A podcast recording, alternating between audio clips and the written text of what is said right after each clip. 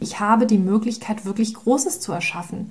Warum denn nicht ein Puzzleteil sein, was etwas verändert in der Welt? Warum nicht ein Mensch sein, der irgendwann mal in die Geschichte eingeht? Ja, warum nicht ein bedeutsames Leben führen?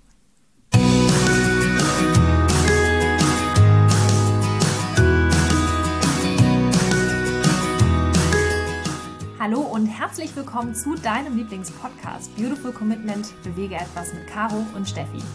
Wenn du definitiv weißt, dass du anders bist und jeden Tag bereits für deine Werte einstehst, du so gerne die Welt verändern möchtest, für mehr Mitgefühl, Achtung, Respekt und Liebe, du weißt aber noch nicht so genau, wie du das Ganze mit Leichtigkeit und effektiv anstellen sollst, dann ist unser Podcast genau der richtige für dich. Und wir machen heute weiter mit dem zweiten Teil, denn es ging darum, dass wir das Mastering the Change, das Phasenmodell mit den acht verschiedenen Ebenen der Entwicklung noch einmal genau beleuchten wollen und zwar aus unserer Perspektive. Wie haben wir das damals erlebt, diesen Wandlungsprozess hin zum Veganismus, hin zum Aktivisten? Ja, also wie haben wir diese komplette Veränderung erlebt? Und genau aus diesem Grunde möchten wir dich jetzt nochmal mitnehmen, wie das bei uns konkret war. Denn wir glauben, es ist total wichtig, dass wir noch mehr Transparenz in das ganze Thema reinbringen, um das für dich einfach leichter zu machen, andere Menschen zu verstehen, dich selbst zu verstehen. Vielleicht aber auch, dass du jemanden kennst, der genau dieses Wissen gerade braucht, weil es ihm einfach dann den eigenen Weg erleichtert oder aber auch wirklich die Herausforderung für dich leichter macht, dass du sagst, okay, ich bin jetzt auf einem bestimmten Level angekommen, andere kommen nicht hinterher, uh, warum ist das so, das macht mich gerade fertig. Und äh, um da einfach mehr Transparenz reinzubringen, deshalb machen wir das Ganze. Und wir möchten weitermachen und zwar mit der Phase 5. Das ist nämlich die Settle-Down-Phase. Bevor wir da jetzt einsteigen, ich schwanke ich noch mal ganz kurz zurück. Also wir haben gestartet mit der Phase der Ablehnung, ja, also das war ja der Bereich, wo man komplett noch kom ja, verschlossen ist, noch gar nichts davon wissen möchte. Und wir haben auch festgestellt, manchmal dauert das ein halbes Leben oder sogar noch länger. Dann ging es weiter mit der Phase des Zulassens. Ja, also wann bin ich bereit für bestimmte Informationen? Wann lasse ich was an mich ran? Wie lasse ich das an mich ran? Und wie geht es mir dann? Dann ging es weiter mit der Phase der Erkenntnis. Das ist dann so dieser Turning Point, wo du sagst, okay, krass, ich habe es verstanden boom, das muss ich jetzt erstmal verdauen. Und dann die Orientierungsphase, das ist der Moment, wo du dich auf den Weg machst, wo du sagst, okay, ich schaue mich um, was kann ich machen, wie funktioniert das mit dem Veganismus ganz genau und was ist eigentlich eine Supermarkt-Safari. Und äh, wir starten rein. Phase 5 die Settle-Down-Phase. Caro, was ist die Settle-Down-Phase? Wie war das bei dir? Wie hast du das für dich empfunden? Die Settle-Down-Phase ist großartig gewesen. Denn das ist das erste Mal, dass ich so richtig durchatmen konnte. Und daran erkennst du sie auch, die Settle-Down-Phase. Es ist zum ersten Mal, dass du sagst so, puh, ich habe das Gefühl, ich bin wieder in irgendeiner Art von Rahmen angekommen. Ja, also wenn du nach diesen ganzen Phasen, die Steffi jetzt gerade schon beschrieben hat, ähm, immer noch das Gefühl hattest, dass du so schwankst, ja, dass du sagst, ich bin in einem kompletten ja, wie so ein Vakuum, ja, weil all das, was ich vorher geglaubt habe, war nicht mehr so. Und ich habe festgestellt, dass das Leben oder das, ja, diese ganze Gesellschaft, all das, was ich vorher so mit Werten verbunden habe und woran ich mich orientiert habe, vielleicht gar nicht so ist, wie ich mir das immer vorgestellt habe. Und dass ich gemerkt habe, da gibt es ja noch eine ganz andere Welt. Und in der Settle-Down-Phase ist es so, dass ich tatsächlich dann wieder ähm, meine neuen, mir so einen neuen Rahmen gebaut habe. Ja? Also du fängst ja dann an nach der Orientierungsphase, in der du wirklich schaust, so, hey, was ist jetzt mein neues Normal? Ja, was sind die Lebensmittel, die ich essen kann? Welche Menschen gibt es, die die gleiche Überzeugung haben wie ich, die auf dem gleichen Weg sind wie ich? Und all diese Dinge, die so in der Luft hängen, die du dann quasi wieder sortiert hast für dich. Ja, und du hast dann das erste Mal das Gefühl so, ach puh, jetzt kann ich mal durchatmen, jetzt habe ich hier wieder so vielleicht neue Freunde gefunden oder eine neue Gruppe, an der ich mich äh, orientieren kann, wo ich mich angeschlossen habe. Ich habe wieder Sachen im Kühlschrank, ja, ich weiß wieder, wie ich mich ernähre. Also all diese Dinge. Und das ist eben diese Settle-Down-Phase und die tut dann auch immer echt gut, ja, weil wenn, wenn du da angekommen bist, dann ist dein Körper nicht mehr in Alarmbereitschaft. Und bei mir war das damals ja auch so, ich hatte mich ja äh, ganz doll orientiert, immer nach nach anderen Menschen, weil ich ja damals alleine war, als ich vegan geworden bin. und habe halt wirklich gesucht nach Leuten, die die gleiche Überzeugung haben, die auf dem gleichen Weg sind und natürlich am liebsten auch schon ein Stück weiter sind, damit ich mich irgendwie orientieren kann und die vor allen Dingen aber auch so irgendwie zu mir passen, weil ich immer dachte, ich, ich muss ja mich mit den Menschen auch irgendwo identifizieren können. Ja, also ich hatte halt das, das Gefühl, dass ich nicht reinpasse. Ich bin vegan geworden damals und habe gedacht so, okay, krass, all die Menschen, die ich so kenne oder beziehungsweise ich kannte ja niemanden, aber so mein Bild von der, von der klassischen Veganerin war halt, komplett anders, als ich das war zu dem Zeitpunkt. Und deshalb habe ich natürlich äh, händeringend nach Menschen gesucht, wo ich gedacht habe, so, okay, die, die kommen mir irgendwie nah. Also sei es jetzt, dass die ähnlichen Job haben, ja, oder ähnliches Umfeld haben.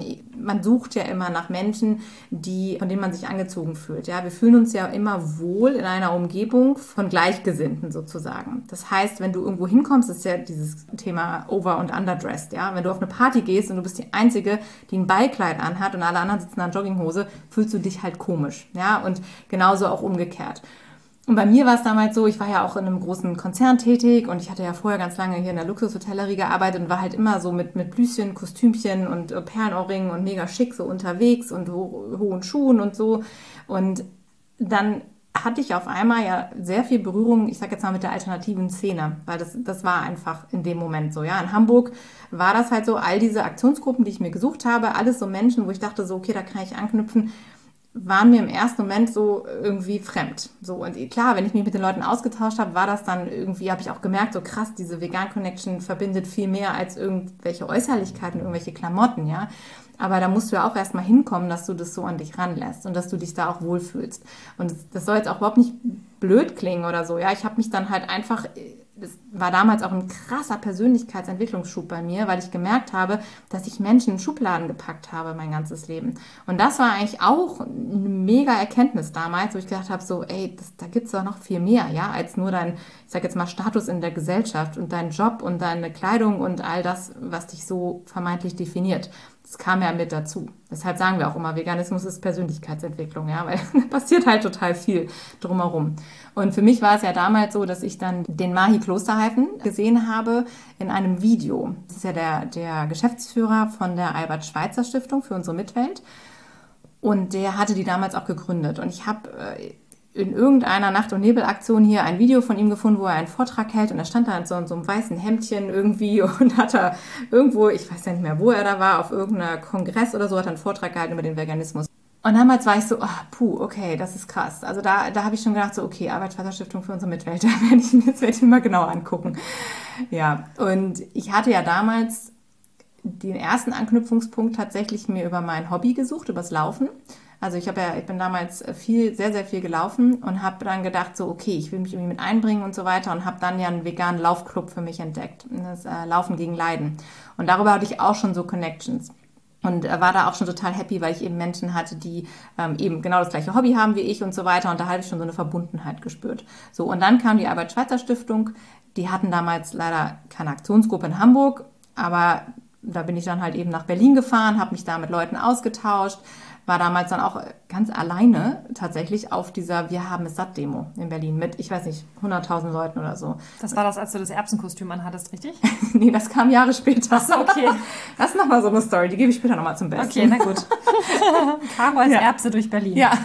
Das macht man nicht alles. Ja. Nee, das war auch krass, weil das muss ich echt sagen, das war Anfang 2014, da war ich gerade ein halbes Jahr vegan und da habe ich dann tatsächlich im November oder Dezember von der Albert Schweitzer Stiftung erfahren. Und dann haben die so einen Aufruf nämlich gemacht, dass sie einen, ähm, dass sie bei der Demo mitlaufen, wie wir haben es satt in Berlin, diese Mal im Januar. Und dann habe ich gedacht, okay, verdammt, ich muss da hin. Ich will da die Leute kennenlernen irgendwie. Und dann bin ich wirklich von Hamburg dem Zug dahin gefahren nach Berlin alleine, habe bei einer Freundin übernachtet und bin dann morgens da auf die Demo gefahren. Und dann hatten die gesagt, wir treffen uns am Potsdamer Platz, jeder, der will, kommt dahin. Und dann bin ich da hingegangen.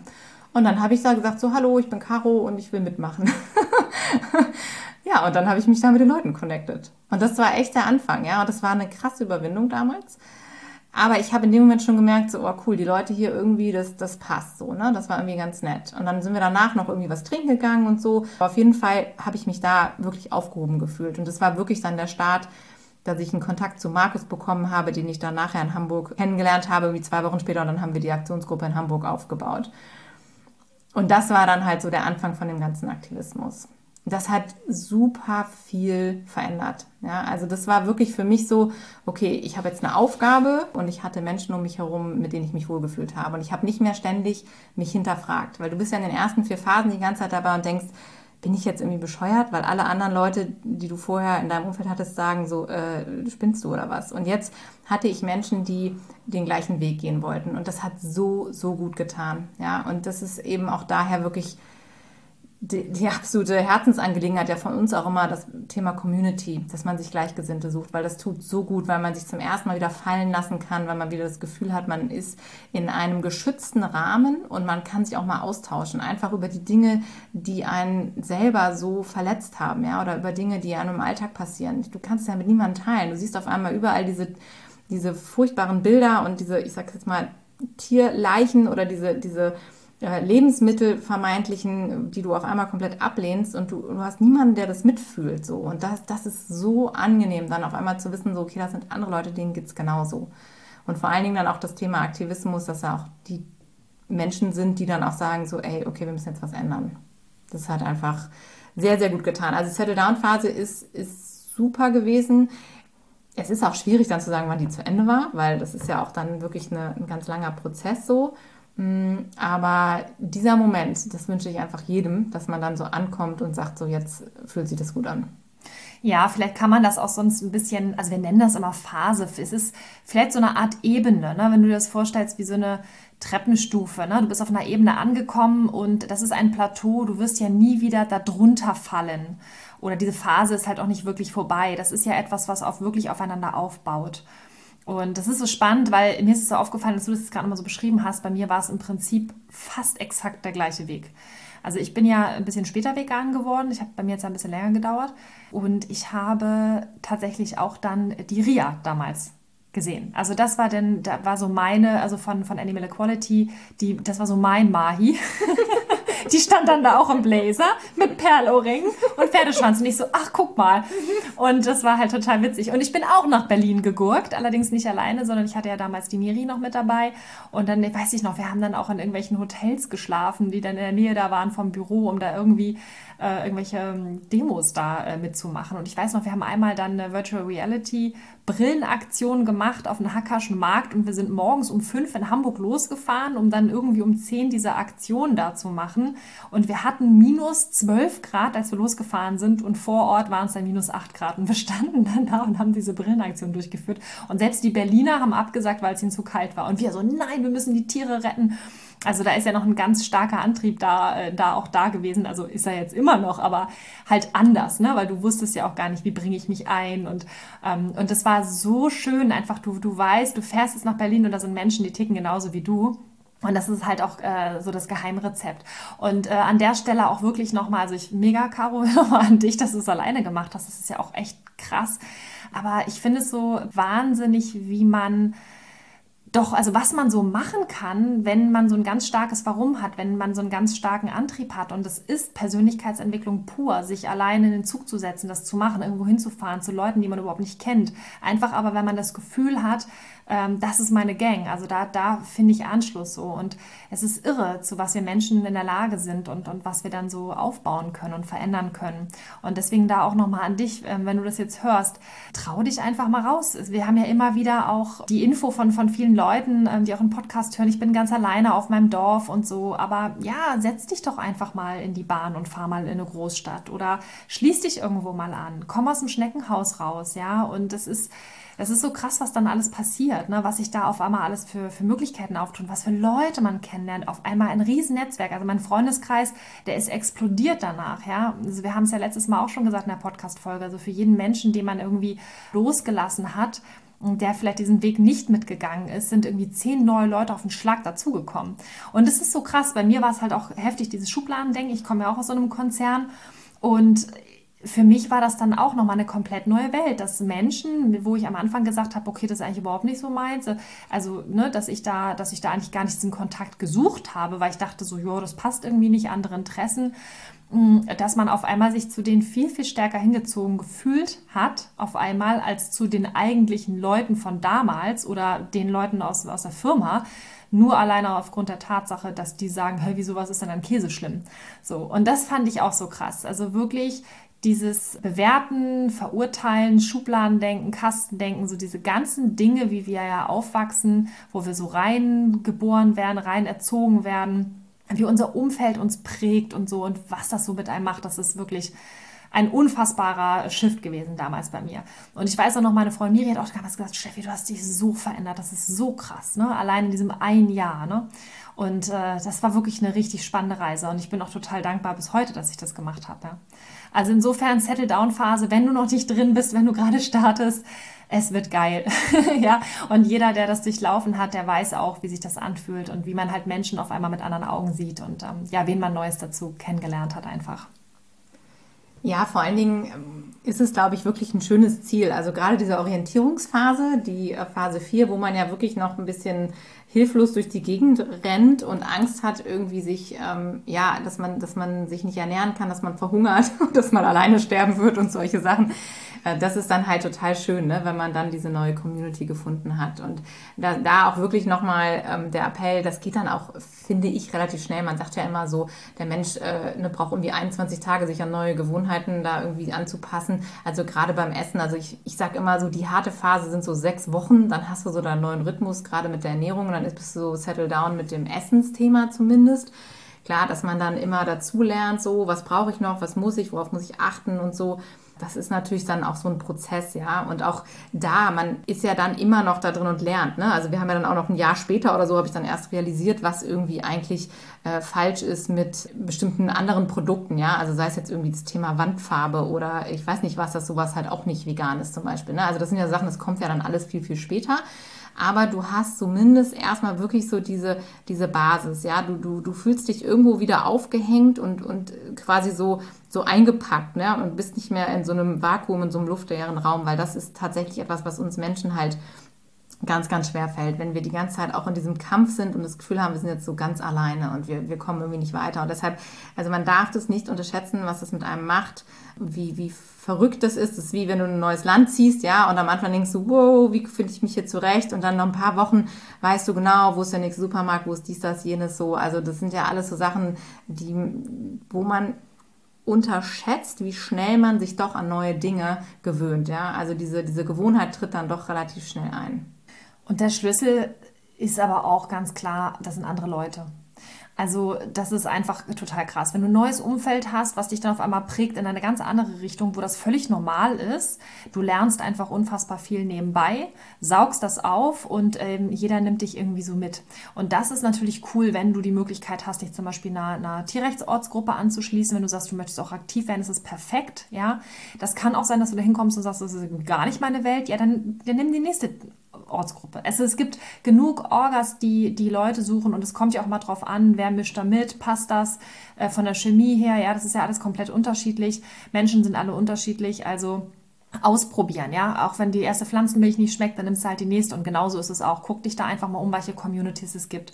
Und äh, an der Stelle auch nochmal Shoutout äh, für uns, denn ähm, nicht umsonst machen wir ja bestimmte Events, also das Vegan Connect Event zum Beispiel, was wir ja nun schon regelmäßig gemacht haben. Das ist genau für Menschen gedacht, die sich neu vernetzen möchten. Also wenn du selber sagst, ich hätte gerne Kontakte, komm zu unserem Vegan Connect Event. Die Termine sind immer auf der Website beautifulcommitment.de. Packen wir auch nochmal in die Shownotes alles. Also da kannst du dich zum Beispiel perfekt vernetzen. Ja, dann gibt es den Vegan Inspiration Day. Den haben wir jetzt auch gerade wieder letzten Sonntag gemacht. Fantastisch mit Breakout Sessions. Tolle Vorträge, Impulse, Information, Motivation. Also wirklich ein komplettes, buntes Programm. Da ist für jeden was dabei. Wir werden wieder mega Feedback bekommen und immer Zeit, andere Leute zu treffen und dich auszutauschen. Oder aber wenn du sagst, so, ich möchte jetzt gezielt nochmal an mir arbeiten, auch da kommen unsere Webinare, kommen unseren Löwenenclub, wenn du sagst, so, ich habe hier voll Bock, was zu reißen. Ich bin jetzt hier, kommen wir später noch dazu, irgendwie äh, demnächst jetzt hier in der Schöpferkraftphase unterwegs. Ich will hier richtig was machen. Komm in den Löwenenclub. Also auch dort wirst du wieder andere Menschen treffen. Und das ist so krass. Der Club, der läuft ja jetzt auch gerade mal einen Monat. Und da haben sich schon voll die, voll die ähm, Geschäftsbeziehungen jetzt entwickelt, ja, also wo, wo die Leute dann schon gemeinsame Projekte starten. Also das geht rucki zucki, wenn, wenn die Chemie stimmt. Und das ist halt das Coole, ja. Also insofern vernetze dich mit anderen Menschen. Und ich würde sagen, wir gehen zur nächsten Phase und das ist die Phase 6, das ist die Wutphase. Steffi, wie wütend warst du? Sehr wütend. ich war sehr wütend. Ich habe ähm, einige Bücher gelesen. Anständig Essen von Karen Duwe habe ich jetzt schon ganz häufig erzählt. War natürlich eins, wo ich wirklich sehr betroffen war, sehr wütend war, mich aber auch sehr schuldig geführt habe sehr viel Scham. Ähm, aber auch die Wut auf andere Menschen, die kam halt immer wieder durch. Also gerade auch an die, die das machen, die, die weggucken, die, die sich nicht damit beschäftigen wollen, die, die mir nicht zuhören wollen. Äh, sehr viel Wut. sehr viel Wut. Und das ist auch manchmal heute noch so. Also ich merke das, das, das holt mich immer mal wieder ein, dass, dass, dass da mal so ein, so wie so ein Energie- oder Stromstoß durch mich durchschießt und ich diese Wut spüre, wenn ich zum Beispiel durch einen Feed scroll oder sowas und äh, da kommt mir dann doch wieder so ein Bild unter oder so ein Ausschnitt, dass es mich wirklich packt. Ne? Und da muss ich mich wirklich beherrschen auch und überlegen, okay, es ist jetzt so, da in die Akzeptanz gehen und überlegen, was kann ich dagegen tun? Was kann ich unternehmen jetzt mit dieser Energie, die ich jetzt gerade habe? Was mache ich da draus? Aber die Wutphase war bei mir relativ lang. Und ich war auch so jemand, ich bin dann auch auf die Demos gegangen und habe mir da die Seele aus dem Leib geschrien. Und das tat mir dann auch mal gut. Ja, also einfach diese, diese Wut auch mal rauszulassen, diese Energie, dass, dass ich da so eine Art Ventil habe. Jetzt muss man natürlich dazu sagen, mm, wenn man da sehr lange drin ist, ist es auch nicht gesund. Ja, also ich glaube, es ist wichtig, dass wir, dass wir diese Wut uns erlauben. Das ist auch in Ordnung. Das ist eine Emotion, die ist in uns drin und die muss sich entladen. Das ist wie so eine Art, wenn du, wenn du voll mit, mit Strom bist, also wie so, eine, wie so eine Überspannung sozusagen, die dann entsteht und dann knallt es halt einfach mal. Ne? Und ich glaube, ähm, das ist halt ganz wichtig, dass man aber immer schaut, okay, wie kann ich das, wie kann ich diese Energie wirklich sinnvoll nutzen und nicht wahllos irgendwas machen oder irgendwie andere Leute anschreien oder so. Das hilft halt gar nicht. Ne? Das ist halt immer ganz klar, also dass man da im Verstand auch mit dabei ist. Aber diese Wutphase ist, also ich, ich kenne keinen, der da nicht immer mal wieder reinrutscht.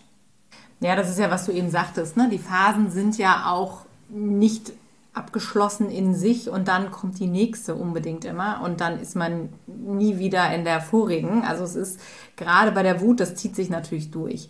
Also wir haben auch gesagt, eigentlich die Wut fängt ganz am Anfang an, im Prinzip bei, bei Phase 2 ja, des Zulassens, wo du merkst, so krass, was passiert denn da? Aber die Wut ist häufig, kommt sie am meisten jetzt eben raus nach dieser Settle-Down-Phase. Was passiert ist, ja, in der Settle-Down-Phase hast du halt gemerkt, okay, krass, ich habe das jetzt begriffen, ich habe das umgesetzt und ich lebe noch. Ja, und ich lebe gut, weil ich habe ein neues Umfeld. Das war jetzt zwar ein bisschen Aufwand und Mühe und es war auch anstrengend, aber ich habe das geschafft. Ich bin da durchgekommen. Und jetzt kommt natürlich noch größeres Unverständnis deiner Umwelt gegenüber, deiner Mitwelt, deinen Mitmenschen, dass die das nicht auch alle tun.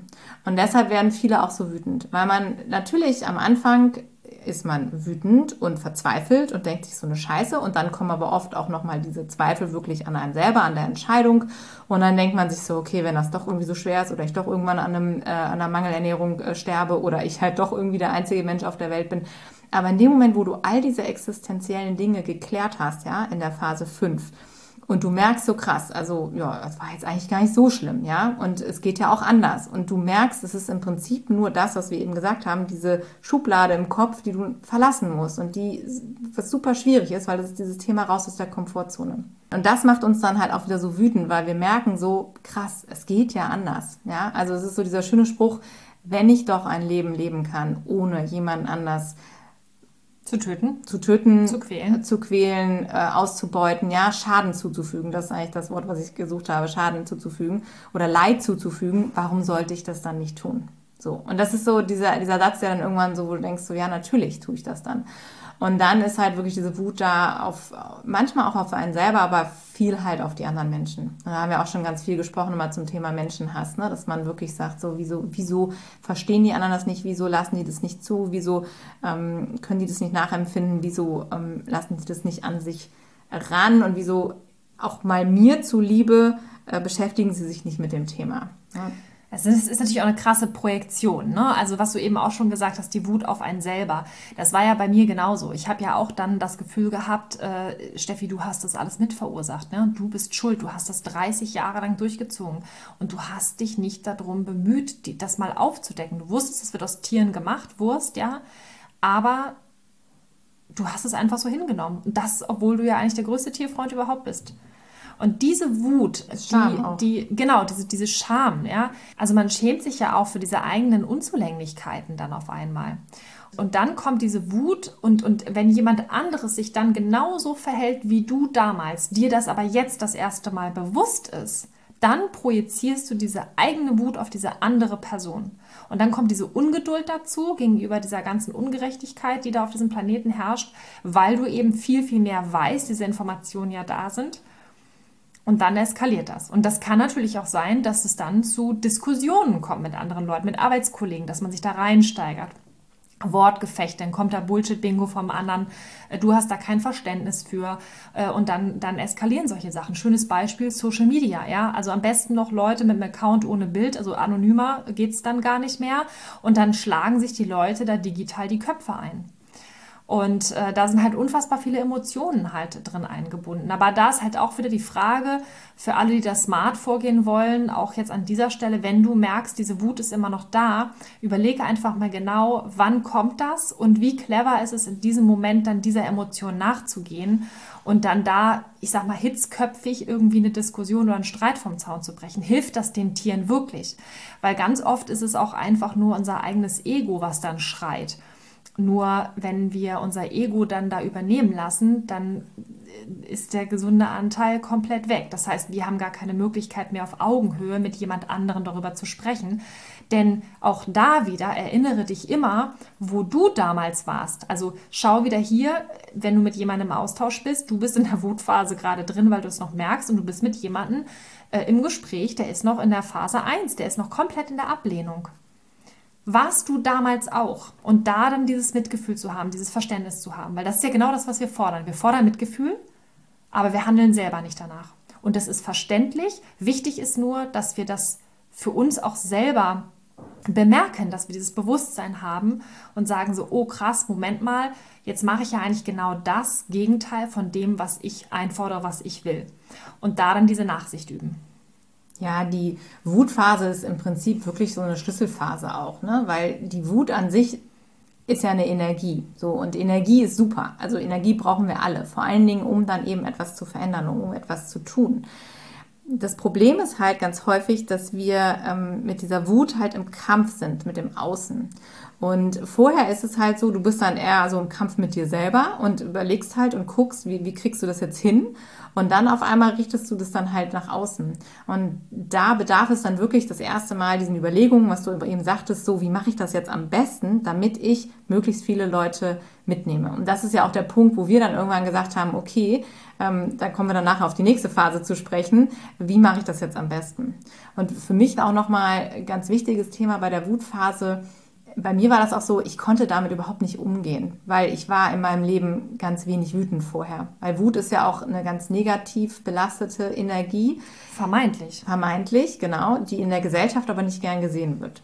Du bist, äh, wenn du glücklich bist oder fröhlich bist, schön und gut, finden die Leute dich auch komisch, wenn du übermäßig glücklich und fröhlich durchs Leben läufst.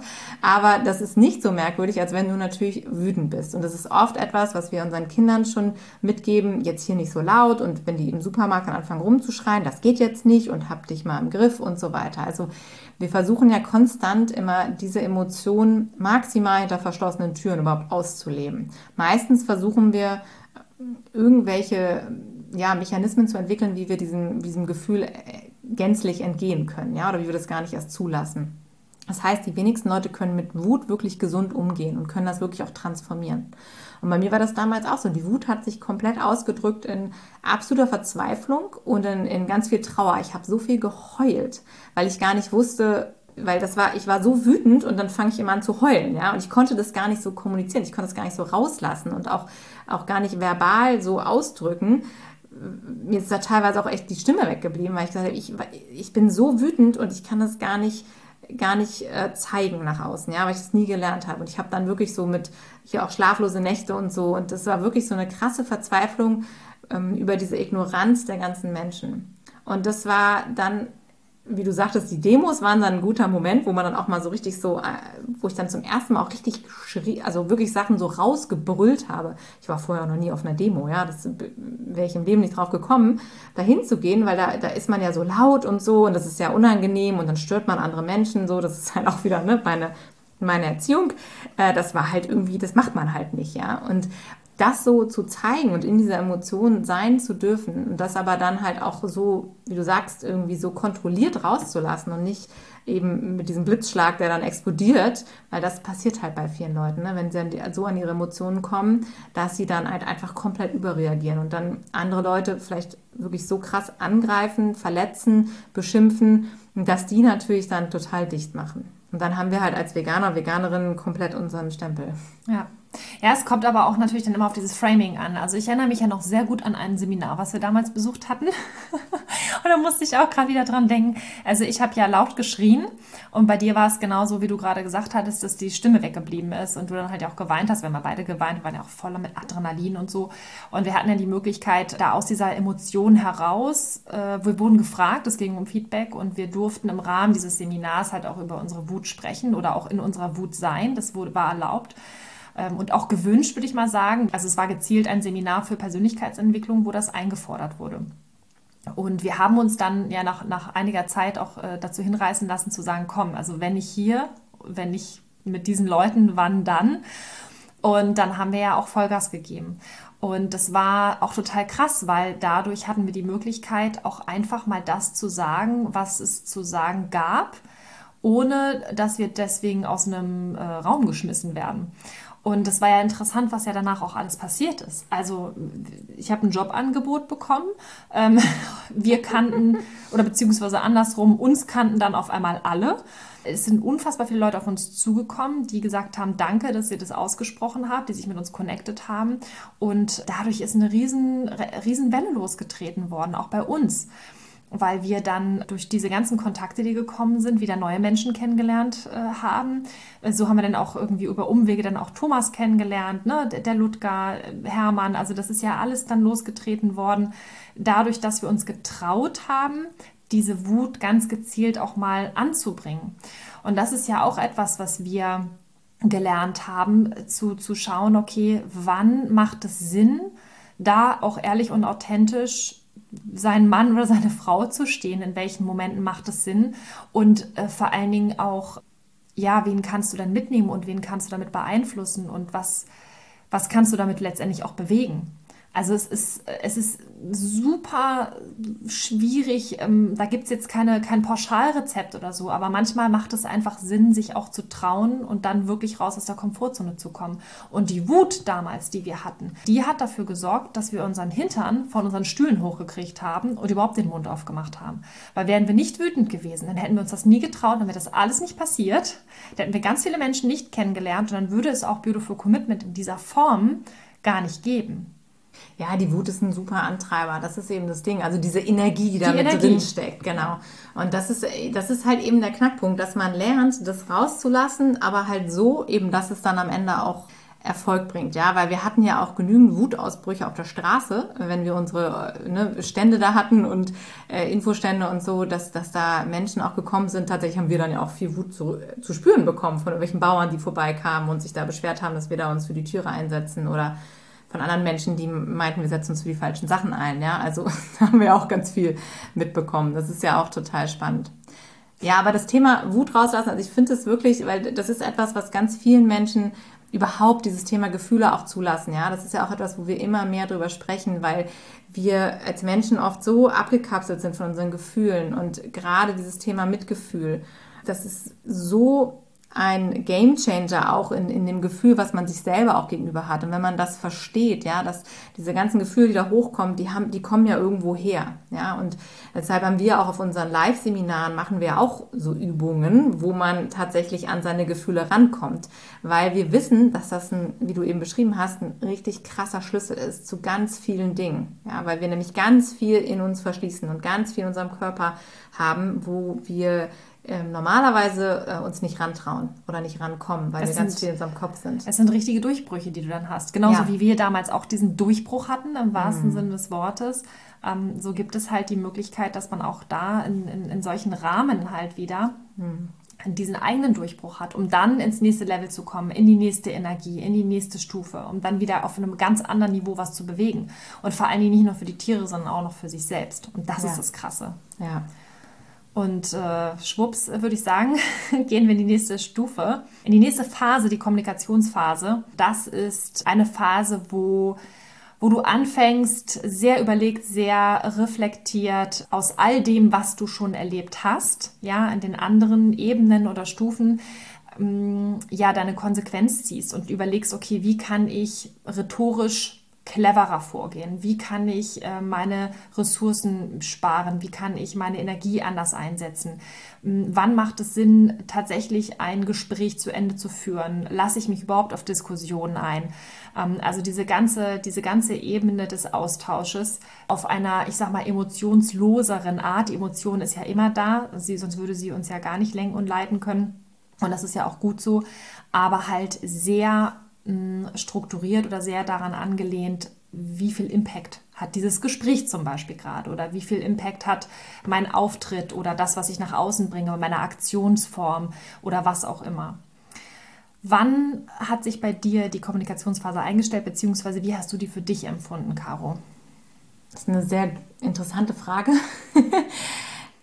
Ja, ich glaube wirklich, dass die sich halt einfach aus dieser Wutphase heraus so ähm, entwickelt. Ne? Denn die Menschen gehen ja unterschiedlich damit um. Und ich habe eben dann auch in meinem Umfeld viele mitbekommen, eben auch gerade in dieser Aktivismusarbeit, die, ja, die da völlig verloren waren und die immer wieder angeeckt sind, halt sehr krass angeeckt sind. Und für mich war das ja schon immer ein ganz großes Bestreben, dass ich eben nicht anecken wollte. Das äh, war ja auch so mein Thema, dass ich immer gedacht habe, ich will nicht rausfallen, ja, ich will nicht auffallen, ich will nicht die ganze Zeit im Kampf sein. Ich war immer sehr anpassungsfähig, habe immer ähm, mich bemüht auch, dass ich mit Menschen im Austausch bleibe. Ich wollte auch immer irgendwie Brücken bauen zwischen Menschen. Das war auch schon immer etwas, was mir ganz, ganz wichtig war, wenn ich irgendwo war, dass ich gesagt habe, ich möchte gerne ähm, irgendwo immer eine Verbindung schaffen, weil ich genau weiß, dass wir Menschen halt im Prinzip alle nichts Böses im Sinn haben und dass wir alle irgendwo auch bestimmte Gemeinsamkeiten haben so. Und das ist mir natürlich bei diesem Thema dann extrem schwer gefallen ja dass ich dann erstmalig auch wirklich immer wieder gemerkt habe wenn ich zu meiner Wahrheit stehe ja wenn ich zum Veganismus stehe dann werde ich anecken. Dann gibt es da Menschen die das vielleicht einfach scheiße finden was ich da jetzt gerade sage ja oder die das halt einfach nicht hören wollen.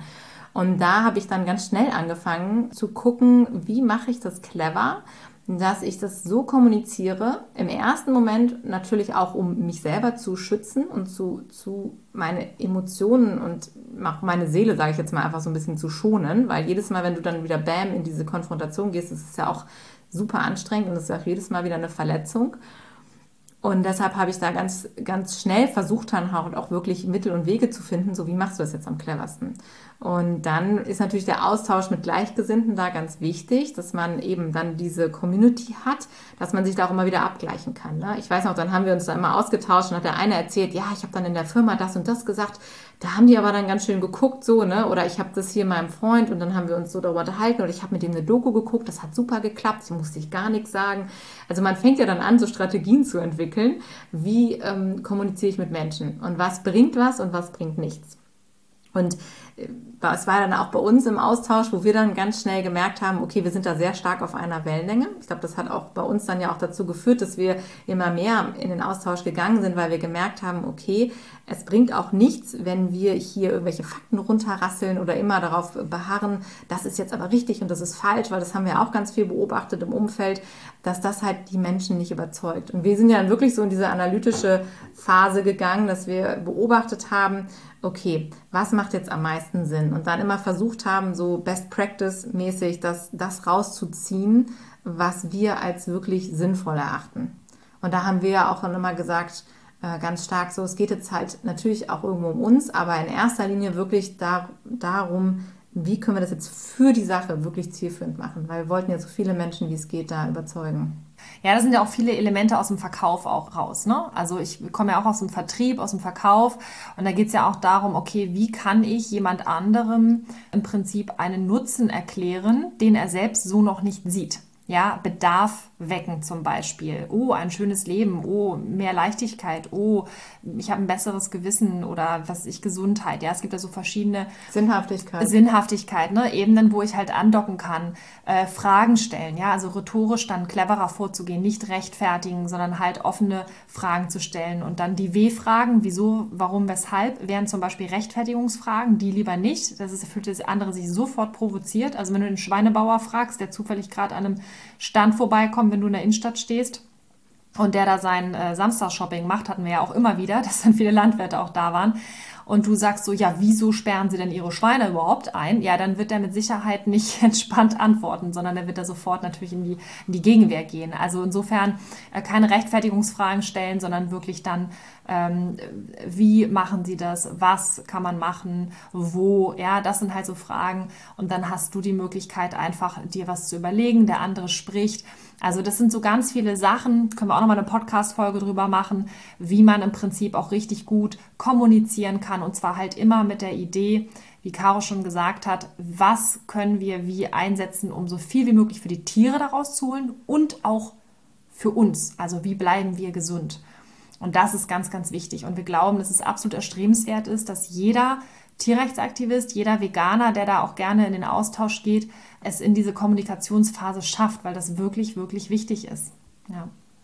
Ja, das ist ja dann wirklich das Thema, wenn man nochmal nach unserem Wegmodell schaut, ne, dass wir quasi aus, aus Krähe dann tatsächlich auch äh, in den nächsten Modus kommen, dass wir halt eben nicht mehr in dieser Wut feststecken, sondern wirklich da Mittel und Wege finden. Und das kann halt wiederum für jeden anders sein. Ja, nicht, das ist auch wieder so ein Ding. Kommunikation ist halt auch sehr persönlich. Ja, und da müssen wir natürlich schauen, das geht ja auch nicht nur jetzt um Worte, sondern es geht ja auch um, wie verhalte ich mich anderen Menschen gegenüber und so weiter. Und das ist natürlich auch etwas, wo man immer weiter lernt und immer mehr dazu lernt. Und ich glaube auch, dass das ähm, wir auch durch die ganze Persönlichkeitsentwicklung, die wir nach wie vor machen, auch immer noch weiter dazulernen und man dann eben auch merkt, so, ne, was funktioniert, auch gerade welche, vielleicht welche Körpersprache, auch allein äh, klamottenmäßig, was auch immer, wen will ich erreichen, das stellen wir uns ja auch mal die Frage und was tue ich dann dafür, ja, und das sind so Dinge, ja, die gerade hier wichtig sind. Und die, dieser strategische Ansatz, ja, also dieses wirkliche Hinterfragen des eigenen Handelns und des eigenen Tuns und sich nicht nur blind jetzt von seiner Emotion leiten zu lassen, das ist im Prinzip das, was halt wirklich in dieser Kommunikationsphase gemeint ist. Dass wir einfach wirklich immer wieder uns die Frage stellen, was ist jetzt das Beste für die Sache? Da haben wir auch ganz viel gerade zum Thema Goofy damals drüber gesprochen, ne? als es da auch ging mit Kommunikation mit Presse und überhaupt so, dass wir wirklich uns überlegen dürfen als Veganerinnen und Veganer, was macht jetzt Sinn und weil das ist nicht, das ist auch von Situation zu Situation super unterschiedlich, ja. Da muss man wirklich ganz häufig differenzieren. Und ähm, wie gesagt, eben auch von Person zu Person, was wie authentisch rüberkommt. Und ähm, ja, ist ein sehr, sehr spannendes Thema. Ich meine, nicht umsonst gibt es da auch ganz, ganz viele Experten, die sowieso zum Thema Kommunikation ganz viel zu sagen haben. Ja, ich glaube, auch da äh, ist es aber auch für uns dann interessant gewesen, weil wir irgendwann das Gefühl hatten, so, es gibt aber noch eine weitere Phase. Und das ist nicht so das, wo wir dann sagen, da, da sind wir jetzt drin stehen geblieben und das ist das Nonplusultra.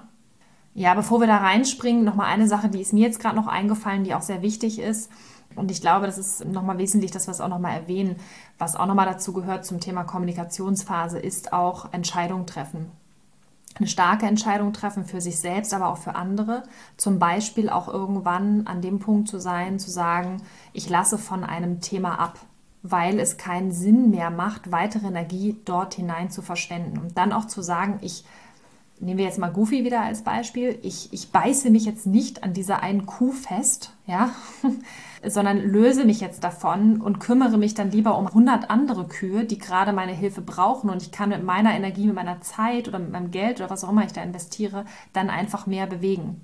Auch das sind Sachen, die sind wichtig, dass man sich da auch abgrenzt. Und äh, jetzt habe ich es gerade schon gesagt, Grenzen setzen. Also auch mal ein Nein aussprechen, auch mal zu sagen, stopp, bis hier und nicht weiter.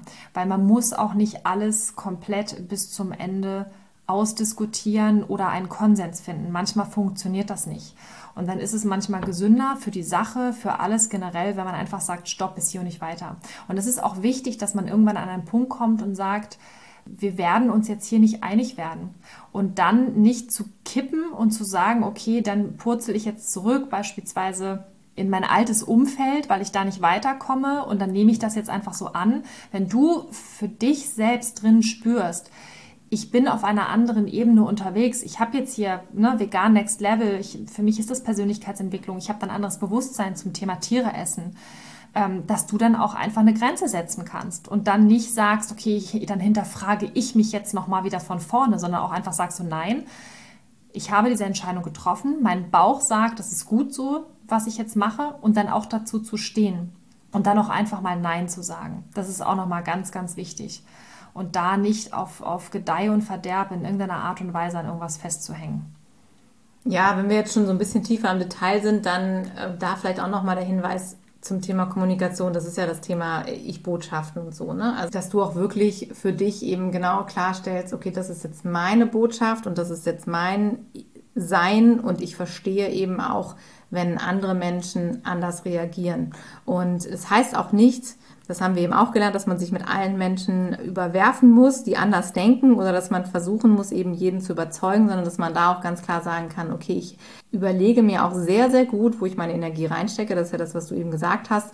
Und da geht's halt eben auch drum im Freundeskreis ne? oder im, im Bekanntenkreis oder sowas, dass man eben nicht mehr jeden Kampf da führt ja? und, und jede Diskussion äh, bis zum Ende und sagt so, du musst das jetzt irgendwie verstehen und glauben oder auch nicht, sondern auch wirklich versteht, es gibt vielleicht auch mit anderen Menschen andere Ebenen, die du hast, alles in Ordnung, ja. Oder eben vor allen Dingen das Thema Social Media. Also wenn du auf Facebook mit den besten Mitteln der Kommunikation ja, äh, da unterwegs bist, kann das trotzdem sein, dass du ähm, da in, ins offene Messer läufst bei manchen Leuten, ja, oder dich da einfach wirklich, ja, deine Zeit tatsächlich verschwendest, ja, weil da, da muss man dann auch wirklich sagen, okay, hier ist irgendwo mal ein Cut, ich schicke dir jetzt viel Liebe und danke, das war's, ja, weil es gibt einfach es gibt dann wirklich Dinge, die, ähm, da muss man dann wirklich besser sagen, so, das ist jetzt nicht das, was jetzt irgendwie zielführend ist. Ja, da, da gebe ich mehr Kraft von mir rein, als dass ich da irgendwas bei rausbekomme oder beziehungsweise irgendjemand was Gutes davon hat. Ja. Ja. Okay. Kommen wir zur letzten Phase vom Mastering the Change und zwar ist das die Schöpferkraftphase. Und als wir das das erste Mal aufgesetzt hatten für uns, dieses äh, Modell, da waren wir noch gar nicht so weit und hatten das noch gar nicht so richtig auf dem Schirm. Und mittlerweile ist es aber so, dass wir gesagt haben, nein, wir brauchen unbedingt noch dieses andere Level und diese Schöpferkraftphase die ist so wundervoll, weil die baut wieder darauf auf. Weil wenn du für dich so gefestigt bist, also das, was Caro gerade gesagt hat, ich setze hier eine Grenze, ich weiß, wer ich bin, ich kenne meine Identität, ja, und ich fühle mich wohl mit meiner Entscheidung und ich stehe dazu dann hast du die Möglichkeit, darauf aufzubauen.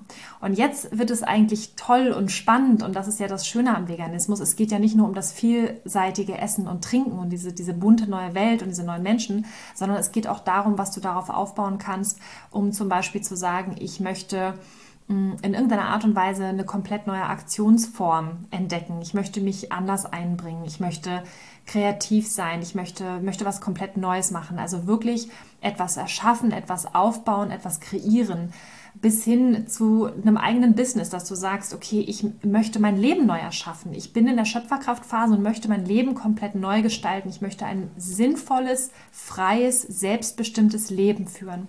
Und wenn das bedeutet, selbstbestimmt, dass ich eben nicht von Montag bis Freitag meine Zeit für die Ziele, Wünsche und Träume von jemand anderen investiere, sondern eben für mich und für meine eigene Vision, für meine eigenen Werte und die dann lebe von Montag bis Freitag, beziehungsweise dann auch gerne von Montag bis Sonntag, weil dann gibt es ja auch keinen Grund, damit am Freitag aufzuhören. Und dann ist das etwas ganz, ganz Wunderbares und das ist etwas, was wir wirklich jedem nur ja wünschen können, da so groß zu denken, da so so ähm, voller Hoffnung zu sein, voller voller Vision, voller Ideen, dass man diese Kreativität äh, wirklich auslebt, dass du da mm, einfach offen für bist und dich einfach auf Neues einlässt, dass du wirklich sagst, okay, ich habe die Möglichkeit, wirklich Großes zu erschaffen. Warum denn nicht ein Puzzleteil sein, was etwas verändert in der Welt? Warum nicht ein Mensch sein, der irgendwann mal in die Geschichte eingeht. Ja, warum nicht ein bedeutsames Leben führen und wirklich ein, ein, festes Zahnrad in diesem ganzen Wandel zu sein, was, was die Welt verändert, was irgendwann in den Geschichtsbüchern steht. Ja, jemand zu sein, dem mal ein Denkmal gebaut wird. Ja, und wenn es mit einem Zeitungsartikel anfängt, weil du was in deiner Stadt bewegt hast, das sind doch so krasse Sachen. Ich finde, das macht wieder etwas so Starkes mit uns und das ist im Prinzip wieder der Bereich Persönlichkeitsentwicklung. Auf diesen Ebenen, auf all diesen Erfahrungen etwas aufzubauen und zu sagen, ich kreiere eine neue Welt mit all dem, was ich gelernt habe, mit all dem, was ich einbringen kann, meine Fähigkeiten, meine Talente, meine Ideen in Richtung von meiner Vision. Das ist einfach, das ist eigentlich das Schönste am ganzen Veganismus, finde ich. Ja, das ist ja auch daraus entstanden, dass wir festgestellt haben, dass es halt ganz viele Dinge natürlich noch nicht gibt, vielleicht in, im veganen Bereich. Ja, also wir haben ja immer gesagt, äh, vegan ist nicht Verzicht, es ist einfach so geil und es ist eine geile Lebensform. Aber natürlich ist es so, dass wir uns immer noch umschauen müssen, dass wir das gleiche, sage ich jetzt mal, Leben führen können wie vorher. Ja, es gibt halt eben nicht so viele vegane Cafés und Restaurants wie vorher. Es gibt vielleicht noch keine vegane Kreuzfahrt, ja, auch wenn das jetzt vielleicht nicht unbedingt was Erstrebenswertes ist, äh, ökologisch gesehen, ja, aber ähm, doch gibt's schon. Ja, jetzt mittlerweile ja, aber damals war das ja so, dass wir, dass wir gesagt haben, so okay, krass, also ähm, da fehlen einfach ganz viele Sachen. Oder was wir jetzt auch mal sagen, ne, veganer Steuerberater, Schuster, äh, Friseur, whatever, ja, und wir gesagt haben, das ist so schade, weil das, das ist ja auch eine Sache, die wir gelernt haben, Menschen fällt es einfacher, sich zu verändern, wenn es Alternativen gibt. So, das ist ja für uns auch nach wie vor das große Thema. Wenn wir eine Gesellschaft wollen, die vegan lebt, brauchen wir halt eben Optionen. So, weil der Mensch mag nun mal seinen Lifestyle, den er sich erarbeitet hat, sage ich jetzt mal, oder der sich entwickelt hat. So, und wir möchten da natürlich Alternativen. Natürlich am besten die beste mögliche ökologische, nachhaltige Alternative, die es, die man sich vorstellen kann. Aber wir möchten halt eben für viele Dinge vegane Alternativen, genauso wie mit Klamotten, ja. Und da haben wir dann immer gesagt, so, es ist so krass, wenn Leute dann sagen, ja, aber das ist so kompliziert und es geht irgendwie alles nicht und ich kann mein Leben so nicht mehr leben und meine Familie, wie soll ich das machen mit Kindern? Vegane Kitas gibt's nicht, geht ja auch gar nicht in der Schule und so weiter. Und dann haben wir dann immer gesagt, so, ja, dann, dann müssen wir es jetzt halt machen. Das ist genau das, ja. Also dann müssen wir das halt tun. Und genau daher rührt das, ja, dass wir sagen, wir brauchen diese Menschen, die sagen, ähm, die sich nicht davon aufhalten lassen, dass es gewisse Dinge nicht gibt, die, sondern die, die sagen, ja, stimmt, das gibt's nicht, okay, dann mache ich das halt.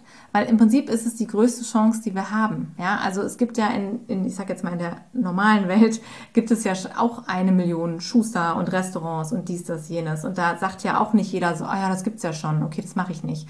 Und genau daher ist es jetzt die Chance, gerade in dieser veganen Welt, kann man noch so viel machen. Ja, da gibt es noch so viele Plätze, die nicht besetzt sind. Da kann man sich noch so krass verwirklichen.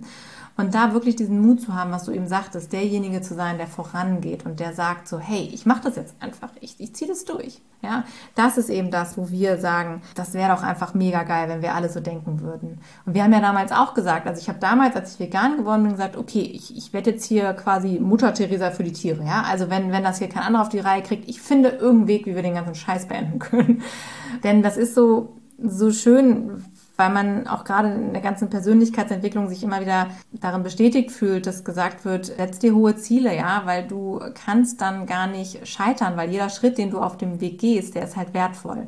Und genau das ist es ja auch für uns, ja, wir, wir haben halt Großes vor, wir wollen die Welt verändern und wir, wir, wir sagen jetzt nicht, wenn wir sagen, oh, wir wissen aber gar nicht, ob das jemals klappt, dann fangen wir gar nicht erst an, weil das ist genau das, wo, wo es den Unterschied macht, ja, wenn wir gar nicht erst losgehen, weil wir glauben, das Ziel ist zu groß, ja, dann, äh, dann haben wir schon das größte Problem eigentlich. Denn wir dürfen uns immer wieder daran erinnern, dass, dass jeder mal angefangen hat mit kleinen Schritten. Und es ist so, so wichtig für uns, dass wir alle ins Handeln kommen, dass wir einfach unseren Weg gehen und dass wir ähm, ja, einfach, ne? es hört sich so einfach an, aber dass wir auf jeden Fall dranbleiben und uns den bestmöglichen Weg für uns suchen und da, wo wir einzigartig sind, denn wir alle sind so krass einzigartig und haben unsere krassen Kompetenzen, ja, bringen etwas mit und dass wir uns genau da dann einsetzen und das für diese vegane Welt, für die vegane Bewegung. Ja, und im Prinzip ist es gar nicht so schwierig. Also du musst das Rad ja nicht komplett neu erfinden. Caro hat es ja vorhin auch schon gesagt. Veganer Schuster, veganer Friseur. Im Prinzip kannst du für alles eine vegane Übersetzung finden. Total easy. Und dann bist du in diesem Segment Pionierin quasi. Und selbst wenn nicht, ja gut, dann gibt es halt noch ein weiteres veganes Café oder noch weitere vegane Anbieter, ne, Klamotten und so weiter und so fort. Das darf wirklich... Äh, in, in jeden Stadtteil darf da irgendwas rein, ja, weil nur dann wird es halt auch Mainstream, nur dann können wir halt im Prinzip das Ganze noch breitflächiger aufstellen. Und das Schöne ist ja auch, du bist ja dann auch wieder Vorbild für andere Menschen. Die Gesellschaft braucht Vorbilder und andere Menschen, die irgendwie in der Richtung was machen möchten, die gucken natürlich, gibt es das schon? Wenn ja, wie, wer macht das? Wie macht derjenige das? Was kann ich davon lernen? Und Deswegen ist es so wichtig, dass jemand voranschreitet und sagt, ich probiere das jetzt einfach mal aus, damit andere Menschen sich dann wieder an dir orientieren können, weil Menschen lieben es, sich an anderen Menschen zu orientieren. Menschen lieben es, wenn andere Leute vorangehen. Menschen lieben es, dass da irgendwie eine Führungskraft ist, eine Führungsperson. In jedem Unternehmen gibt es Menschen, die Dinge organisieren, überblicken und voranschreiten. Und das nennt man dann Führungskräfte. Ein Unternehmen würde nicht funktionieren, wenn es da nicht irgendjemanden gibt, der einen Überblick behält oder einfach voranschreitet. Und jemand anderes dann sagt, okay, ich vertraue dir, du hast es schon mal gemacht, super, was kann ich von dir lernen? Und genauso ist es jetzt ja auch in der Gesellschaft. Wir brauchen Menschen, die ja kühn, mutig vorangehen, Dinge ausprobieren und dann einfach neue Dinge kreieren. Und dann folgen dir andere Menschen, die das nachmachen.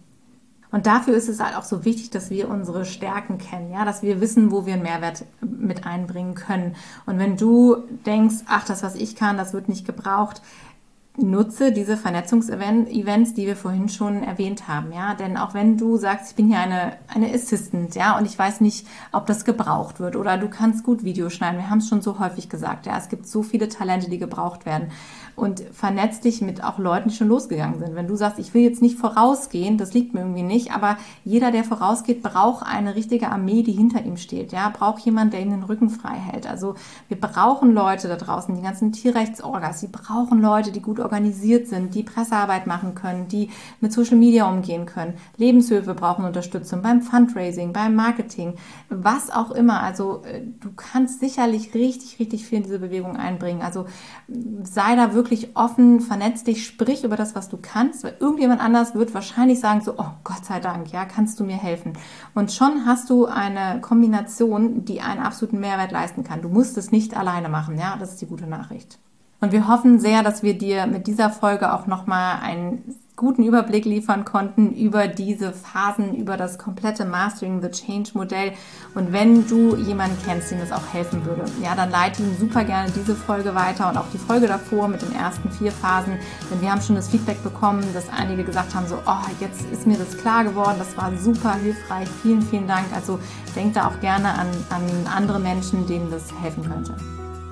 Genau, und wenn du dich selber vernetzen möchtest, wenn du sagst, so, boah, jetzt habe ich irgendwie richtig Bock durchzustarten. Wir haben noch ein allerletztes Event dieses Jahr und zwar ist es das Empower Yourself Live Webinar. Das findet jetzt diesen Samstag ein letztes Mal statt. Wir gehen dann in die Winterpause und wenn du möchtest, es ist noch ein Platz frei. Du kannst gerne spontan nachrücken. Wir freuen uns riesig, wenn du dabei bist, wenn du sagst, ich möchte mich empowern, ich möchte ähm, Dinge loslassen, ich möchte wirklich ins nächste Level, ich möchte was erschaffen, ich möchte da aus der Wut raus, ich möchte kreativ werden, ich möchte irgendwie nach vorne gehen, dann ist das Empower Yourself Live Webinar perfekt für dich. Lies dich ein, schau einfach mal auf die Website beautifulcommitment.de. Wir freuen uns riesig, wenn du dabei bist. Und für alle, die sagen, okay, wirklich Next Level, ich bin in der Schöpferkraftphase, ich weiß jetzt, was das ist, ich habe Bock, Action zu machen. Der Löwenen Club ist offen, der bleibt auch offen. Das Projekt wird durchlaufen, denn das ist auch das, womit wir uns in Zukunft sehr intensiv beschäftigen möchten, nämlich die PS von den Veganerinnen und Veganern auf die Straße zu kriegen. Und in diesem Sinne verabschieden wir uns jetzt aus dieser ja, quasi Doppelfolge und wir hoffen, wir hören uns nächste Woche Donnerstag wieder.